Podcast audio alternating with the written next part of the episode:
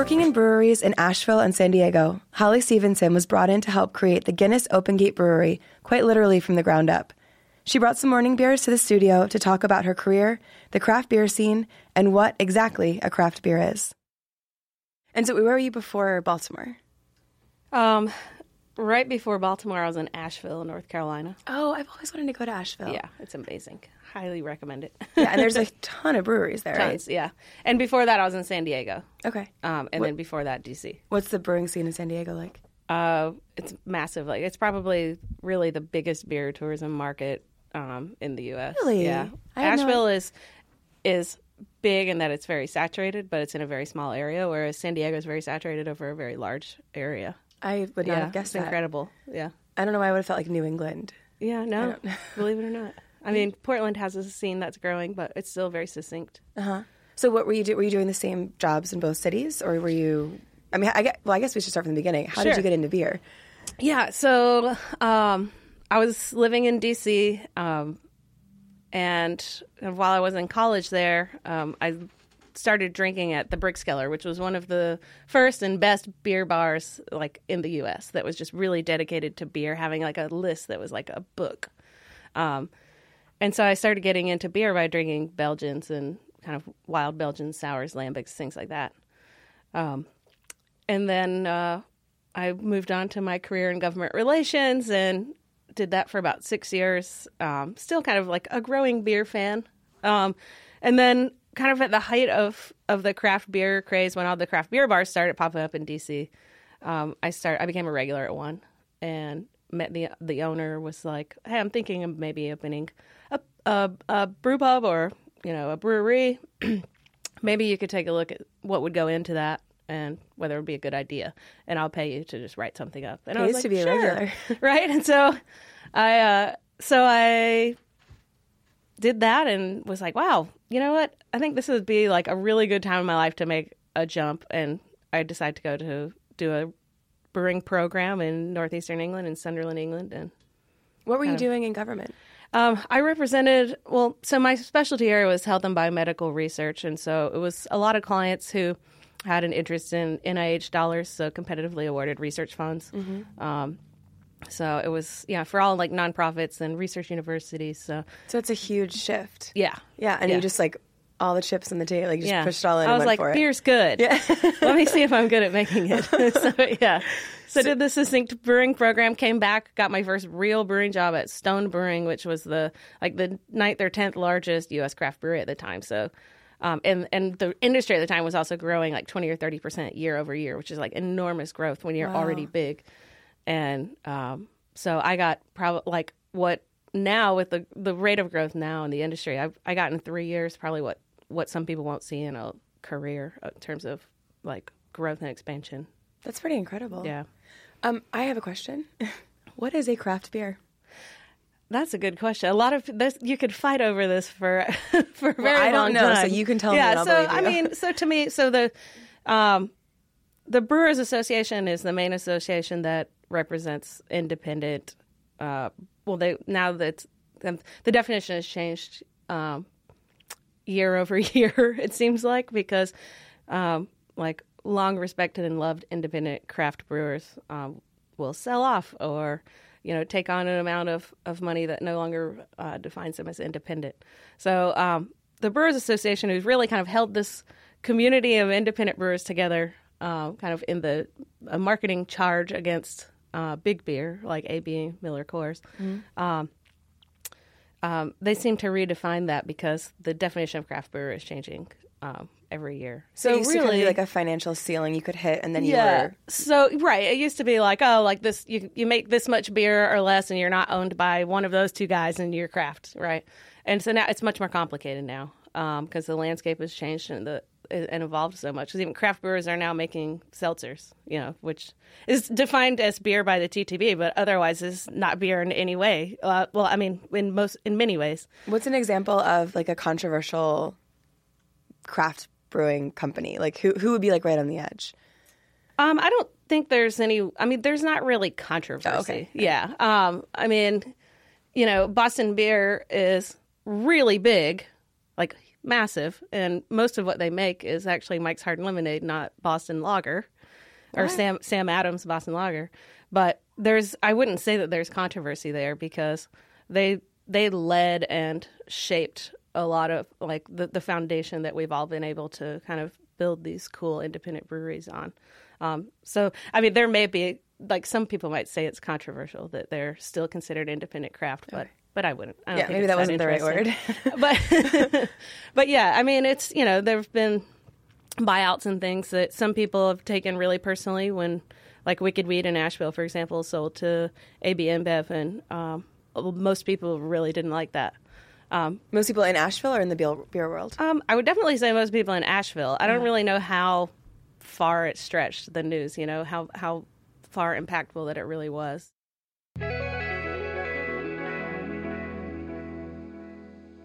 Okay, so you are in England and then you go to San Diego?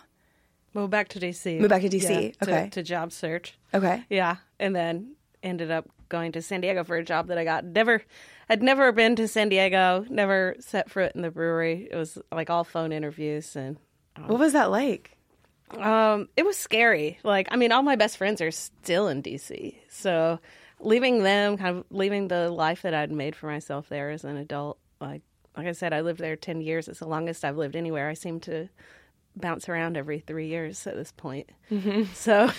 Were you in San Diego for about three years? Yeah. Yeah. It's, a, it's beautiful. Did you like it? It was gorgeous. I mean, I think if I like, so you know, I got my job there as an assistant brewer, so literally, literally the bottom of the barrel. I left as brewery supervisor, so I got to do a lot of different things while I Mm-hmm. was there and grow a lot. Um, but I mean, I was making no money. It's and expensive It's there. very expensive there. So I think like going back as as an adult, like Mm-hmm. like I think I would have a very different experience. But And you're I head mean, brewer now? Yeah, Yeah. yeah. So yeah, that's but you've climbed the ladder a bit. So. yeah, I just yeah, I didn't. I don't know. A lot of beach, a lot of dog beach in San Diego is what we did. That's a lot. great. Yeah, so that was good. Yeah. Yeah. Um, and then so how did you end up back here? Um. So yeah. So I so went to San Diego, then to Asheville for a job. Um. And then while I was still in in my role in Asheville, um, I got a call about the Baltimore project, and I knew that it was I knew that it was happening. Um. I didn't really know much else, like timelines, things like that, who they were hiring, where they were in the process. Um, but I got a call about well whether I would be interested in talking about a position there, and so Was the call out of the blue? it was totally out of the blue. That's- Uh, yeah, that's a huge compliment. wildly unexpected. That's amazing. Very cool. Yeah. So yeah, so I mean, it over months of um, discussions, I finally um, was offered a job and took it. Sure. I don't think you said I that mean, it's hard to say no. Yeah, I mean, and it really was a perfect, a perfect thing. Like getting it on the ground with a project that I really believed in and and cared about for a brand that like is just globally loved, um, including by me, and um, being able to kind of build, help build the the philosophy, philosophy and like literal foundations of the brewery itself. So, like I was, uh, you know, I, my boss and I were brought on um, before there was any brewery there. I mean, the buildings were there, but we had to turn it into a brewery. So you were part of the process of, of, of building the space. And did you have any say in like the, the build out? I mean, were you able to to consult with the engineers and the architects to, to Yeah, certainly. That was that was a lot of what Peter and I did for um, for building the breweries specifically. The tap rooms and um, I mean we we definitely were we had input into those, but that was kind of a separate side of the business. We were we were really just like putting in pipes and valves and sensors and brew house vessels and in two breweries because we have the production brewery, um, which makes blonde and now milk stout um, for the nation, which is cool. Milk stout was born in Baltimore on our pilot system. Oh, wow. Yeah, and it's our newest release, so it's slowly kind of getting out into the market. Um, and then we have our pilot brewery, which is on the bottom floor of that of the public space, which has the tap room and the restaurant. So we got to build both of those those spaces. Which So your really fingerprints are forever all over the space, which cool. is pretty cool. That's kind of cool. That's really cool. So I am not a beer drinker. I am sorry to say to you, and I hope you don't find that offensive. I do not. Um, so I I know Guinness, and I like Guinness actually quite a bit. If I'm going to drink a beer, that is among the beers I would like to drink. But I only know Guinness as like Guinness, like the The stout The with the tiny bubbles and yes, the creamy head. and the little thing that's floating in the can. What's that yeah, called? the widget. The widget, yeah, or yeah. So that's how, or like when you, you know, with a tap where you, I used to bartend and you, you know, you do like the half pour and then the rest, yeah. The, the two part pour. Yep. So that's the Guinness I know. What is the Guinness that you know? Because it's it's so much more than that. I mean, that's definitely how Guinness was born in my mind, right? Like, so that was the first Guinness I ever had, and probably the only Guinness that I had for most of the time that I've been drinking beer. Um, but you know, that beer, like Guinness as a brewery, has been around for like 261 years almost. Like, we're in our 261st year, and that beer has only been around for 70 years. Um, What was before that? so there, I mean, so early in history, Guinness was actually making a lot of pale beer, um, and then we were on like kind of the leading edge of porters and stouts, um, and then remained most predominantly a stout brewery, making extra stout and foreign extra stout, which are actually made in other parts of the world too. Like, so we have breweries in Africa that predominantly make foreign extra stout and that make their own like Guinness recipes at home. If you talk to a Nigerian, Guinness is Nigerian. It's not an Irish import. Like it has Wow. been associated for you know for Americans we're like it's it's this one beer and it's and it's an import and you know having this brick and mortar here is actually giving people an experience that's more similar to other other world Guinness drinkers because we not only you know can give access to to those stouts although we're not brewing them here um, but we're making what is uniquely American Guinness. Pretty cool. So yeah, because we have blonde, we have milk stout, we have the tap room with sixteen different beers that rotate all the time. You know, so that that tap room, um, the most of the beer that's brewed there is brewed in the pilot brewery downstairs, and at any given time, maybe a quarter of that is really targeted R and D work. Like I'm working on this hop or this beer. a quarter is you a pretty massive.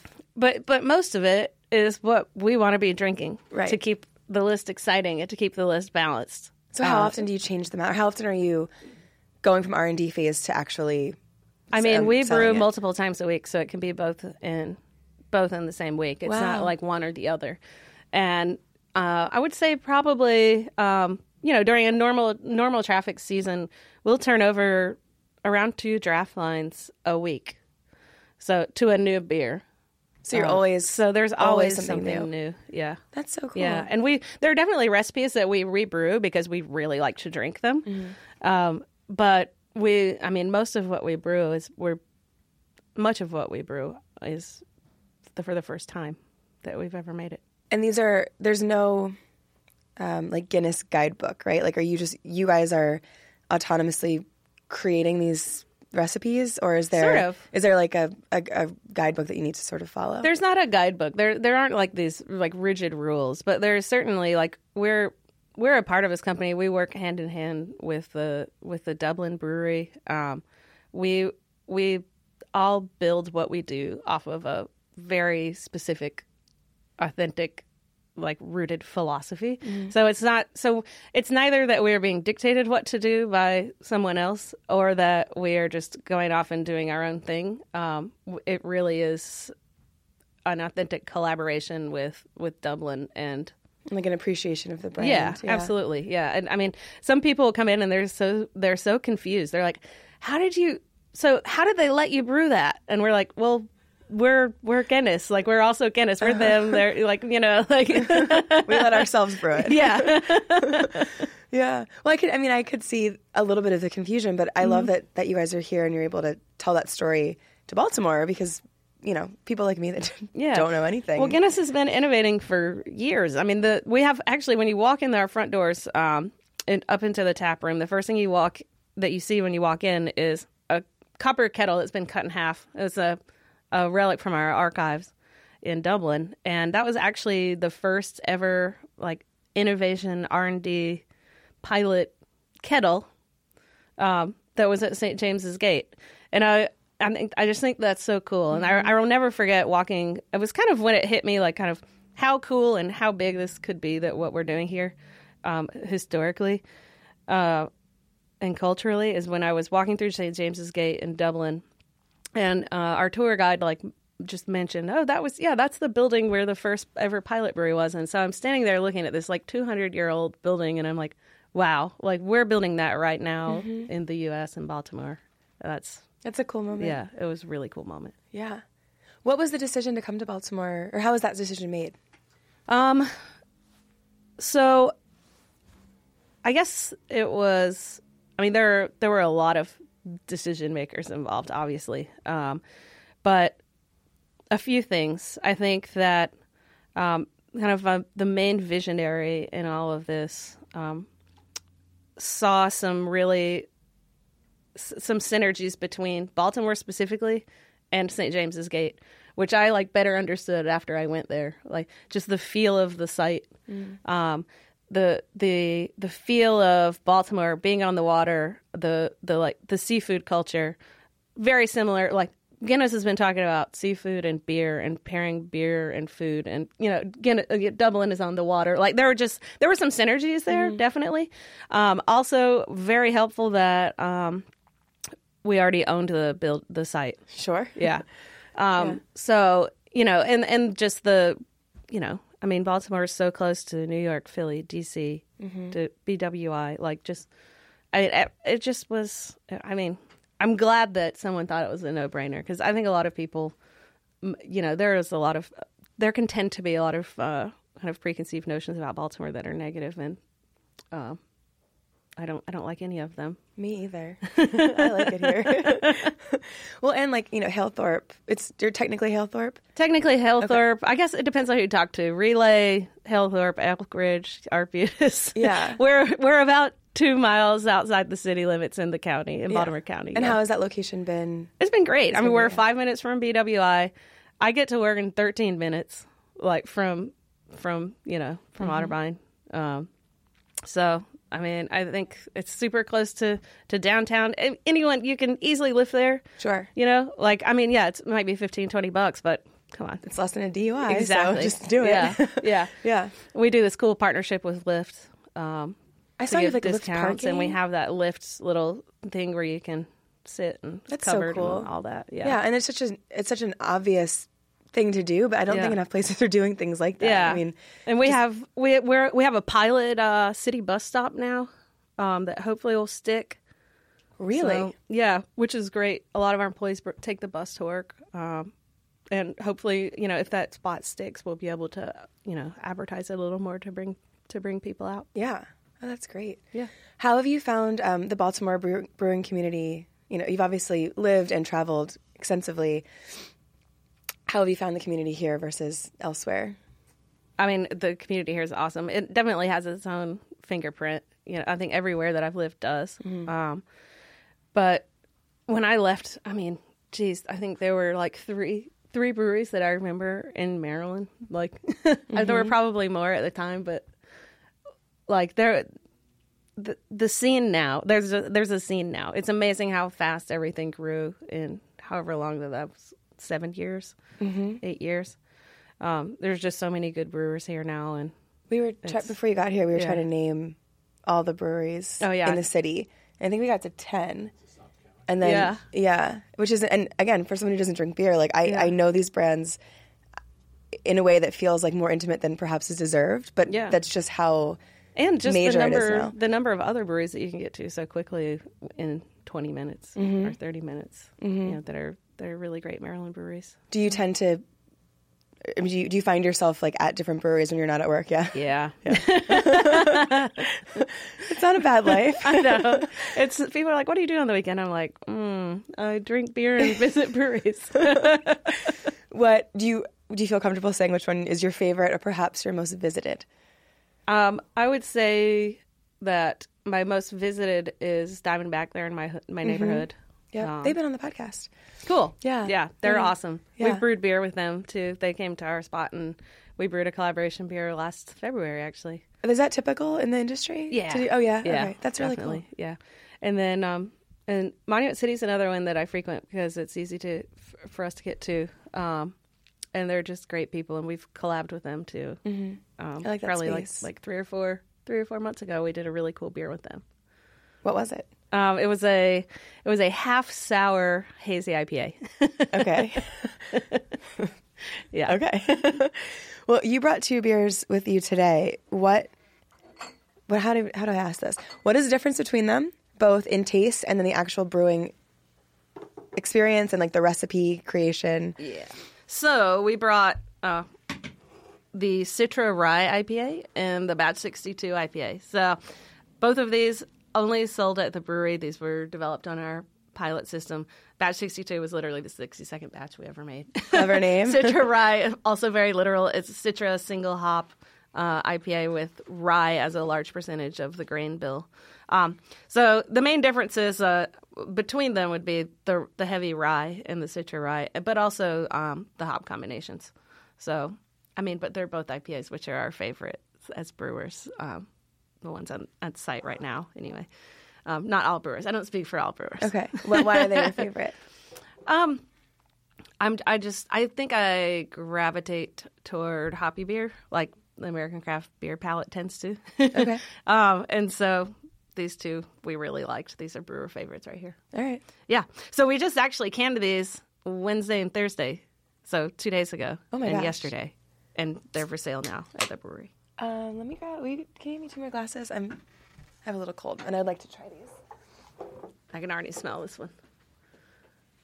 The Citra Rye. Citra Ooh, rye. Yeah. Yeah. So kind of. It smells great. Yeah, so it's citrusy, it's dank. Um, you could probably pick apart what that means to you. Mm-hmm. Um, yeah, the the aroma is incredible. I really like it, and not just because you made it and you're sitting in front of me. Thanks. It's delicious. Thanks. Oh my god. kind of got like a biscuity, spicy rye um, body and mouth feel. so, how do you get the citrus flavor? That's all hops. It's just That's really. a single hop. That is the the citra hop. Yeah.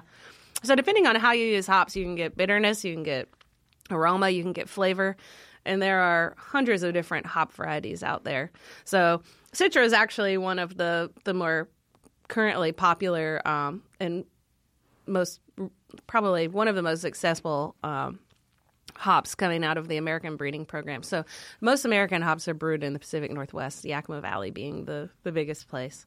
Um, and so this was de- Citra was developed there and is definitely one of the more popular hops. Well, it's so refreshing. yeah, and it it is. I understand what you mean by the dank Mm-hmm. description, but then the, the citrus just lightens it, and it's really lovely. And I didn't know that hops. It, so American hops tend to come from the Pacific Northwest. yeah, Really? yes, Yakima Valley. Just ideal conditions, or Ideal conditions, Okay. exactly. Yeah, it's Yeah. it's has everything to do with hours of daylight and climate. Yeah, very cool. yeah, Awesome. yeah. And so you got another round of glasses, or yeah. are we going to just pour into these? might these. Nice 10 a.m. beer. Yeah. It's no problem. It's Friday. it is a good breakfast beer, actually. So the batch 62, we actually um, used a really light grain bill as opposed to using some like rye has a definitely has an effect on how you taste and perceive as beer. We used the a super light dry grain bill here just to let the hops really shine. Um, so there's really this is just as hop forward as you could get. It's just pilsner and kind of regular uh, two row pale malt. And then this one features cheers. Um, a hop that was recently turned from experimental to mainstream um, called Ekuanot. Ekuanot. So it has a it has a, totally different aroma and flavor. How does it go from experimental to mainstream? Is it just that brewers use it? Yeah, Okay. it's demand, but it's all it's it's demand by brewers, but it's also um, of how practical it is to grow it. So if you have a great hop, but farmers aren't going to plant it because it doesn't it doesn't like each plant doesn't give very much fruit, you know, or then no one's going to plant it. Yeah. Or if it's susceptible to z- disease, or um, doesn't matter how good it is, no one will plant it. So What's your take on? Is it lupulin? Lu- Lumulin? What's the pow- There's like a a hoppy additive. Yeah, the well, so it's not an additive. It's actually um, a part of the hop that they just take out of the whole. So um, the powder is the it's the it's the yellow stuff. If you break open a hop cone, you can see the lupulin powder inside. It's these little tiny yellow oil glands or oil sacs. Um, and so they've they had there's this cryo product now that they're that's what they're calling it, and um, basically they remove all of the vegetal matter and just well they're pelletizing it now, um, but it just those just those little glands that are unbroken. Um, And so does- I mean, it's so their it's just kind of like super concentrated lupulin, okay. and it's interesting. Um, and I think it's best like blended with other with other hop products because it, it just takes away from I don't know. There's you, it takes away from just the the whole experience. Like vegetal matter, like you don't want a hop that's super vegetal and it's going to remind you of just like grassy vegetables and tomato leaves, right? But um, but when you take all of that away, it, it also kind of changes it in a way that I think is lacking. So I like I like I like the product, but because I think it adds like a major punch um, in dry hopping, especially. But I think I like the well-rounded ones that are blended with other like hops that have the vegetal matter in other parts. Is this might be another dumb question, so just bear with me. Um, is beer like wine in that if you know what you're tasting, you might know where it's from or what conditions it was created under, or is it is the process like a little bit different enough that that you wouldn't be able to do that? So, yes and no. So you, you definitely beer is beer is something that you can drink and have an idea and potentially have an idea of where it might have been made um, or what it might have been made with, but in a different way than wine. I think most of the time. Um, there, I mean, because you can have you can have pilsners from Germany and the Czech Republic that are probably going to be really very distinct from from other pilsners that you're going to drink. Um, and a lot of that has to do with yeah yeah their ingredients their water things like that um, but i don't know. I think when i think of terroir like uh, it just seems more it seems more local. And i think people more and more are grow, trying to grow barley in non-traditional places and hops in non-traditional places. Um, but but it's it's still it's hard to do that. Like agricultural processes are grown you know in mass at, in specific places because that's where they do well Right. you know? So it's very hard. Um, and so most of these producers are super small um, so there's not a lot of fully local beer out there when it comes to ingredients um, but yeah i guess it can make a difference because like a lot of like hops not grown in yakima valley are going to have a a totally different character. You could take the same rhizome of, of from a Cascade hop from Yakima Valley or Willamette Valley and plant it in Maryland, and it's going to be have a completely different profile. Sure. But not one that I would say yet is like I is like a fingerprint that's like identifiable by people. So Okay. you know, in the wine way. Yeah, yeah, I understand. So, as a Guinness brewery, am I crazy to think that St. Patrick's Day is a big day for you guys?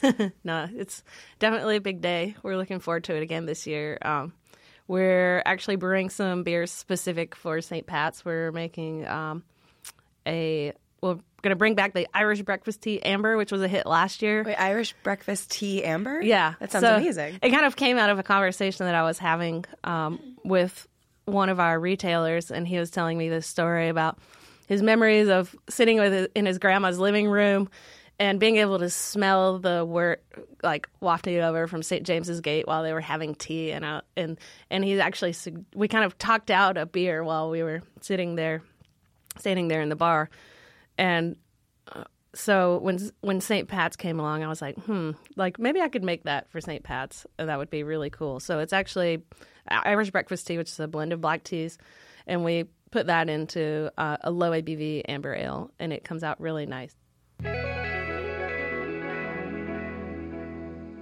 We're doing a black currant stout, so over there, it, so in Dublin, um, you'll see a lot of people pumping a syrup into into Guinness in certain bars. And I was like, "What? You know, what's going on there?" And it, I guess some people like a pump of uh, black currant syrup in their beer to kind of take take the edge off, so to speak. Um, I don't know if people think it's too roasty or too bitter or whatever. And so we actually use um, black currant puree, and we, we put that into the stout um, on the brewing side, not the not the serving side. So it's a little different, but Um, yeah, and so that'll be one of the special St. Pat's beers too. So yeah, I mean, and there'll be more, but um, we're really excited this year, and they're going to do some cool outdoor things that are going to bring in other people from the community, like kind of an Irish market theme. So Oh, it's going to be cool. Yeah, I bet you get a ton of people. It's I hope. Yeah, yeah, I hope so. very cool. well, um, at the end of each episode of this podcast, I ask five questions um, just about the things you like to do and eat and drink in Baltimore. So if you'll Cool. indulge me. Okay. Um, where's your favorite place to get a drink that is not where you work? Uh, Max's. Max's are so Max's would be the because little baby Holly beer drinker was kind of born there. Other than the Brickskeller I mentioned in DC. Like, Oh, really? You Max's has been around forever too. Yeah. Um, so I would come up and go there. Um, and then the other than our site, the the James Joyce is also a great spot for for our Guinness pint. Um, where is your favorite place to go to dinner? Oh gosh, dinner. Um, that I mean, there are just there are actually too many to list. but um, like in my neighborhood, um, my closest place and kind of my my local is Sobo Cafe. But I used to um, work there Did you really? That's awesome. a million years ago. Yeah. Yeah, such good people. But I also love going down to Hersh's. Um, and then when I when I do leave my little peninsula, it's often to go up to Lane Harlan's places. Those are all wonderful. Sure. Um, and the, the kind of the Foreman Wolf Group spots are all at the top of my list. Mm-hmm. Yeah. Those are pretty good. Yeah. Um, where is your favorite place to go on a date? Probably all of those places. Yeah. the last time that I that I did that, um, we went to Fadensonnen, and then we walked to Clavel, and then we walked to WC Harlan. sort of roll down the hill. Yeah, sort of rolled Yeah. down Twenty Third Street, and that was really fun. Mhm. That's a good night. Yeah, I found out my wife doesn't like natural wine though, so that I don't know. I don't- I Deal don't might either. be deal might be off. Where is your favorite place to be outside in the city? Mm, well, we walk our dogs quite a bit around Fort McHenry. Um, that's one of my absolute favorite places. Yeah. Yep. So, And then um, favorite place to buy a gift. oh man, I mean, there are so many holiday markets in Baltimore. Um, we, I mean, gosh, we always go to. Um, they always have one at our house, and um, oh, what's it? What's it called? That's in off the park. Um, arts. Ah, what's it called? Off the park. Which park? Patterson. Um, the big space. Oh, it's super cool. And it's a it's a It's like a collaborative arts space. oh um um um No. Um Creative Alliance. Yeah. yeah, Creative Alliance. yeah. Yeah. Um, and uh, yeah, and breweries tend to have pretty cool things that pop up too. Really? Yeah, like I know Peabody Heights does. Um, I've been a couple years to theirs, and Cro- um, Checkerspot did one this year. So I like popping around to all the holiday markets. There's such such an amazing artist community here. Um, so anytime that I have a chance to go see what those people can can purvey that you might not see in a normal storefront, um, that's kind of where I like to go gift shopping. Cool. Yeah. Well, thank you so much for being on the show and Yeah. for bringing beer to me at 10 in the morning. Yeah. I can't tell you how much I appreciate it. well, good luck with everything. I'm excited to go see the, the Cheers. brewery. Yeah, thanks.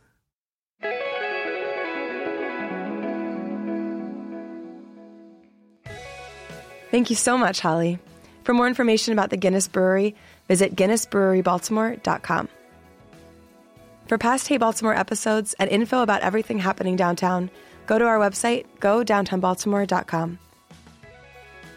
Hey Baltimore is edited and produced by Mike Evans and made possible by Downtown Partnership. Our theme music is by Super City, and I'm your host, Megan Eisenach. Thanks for listening.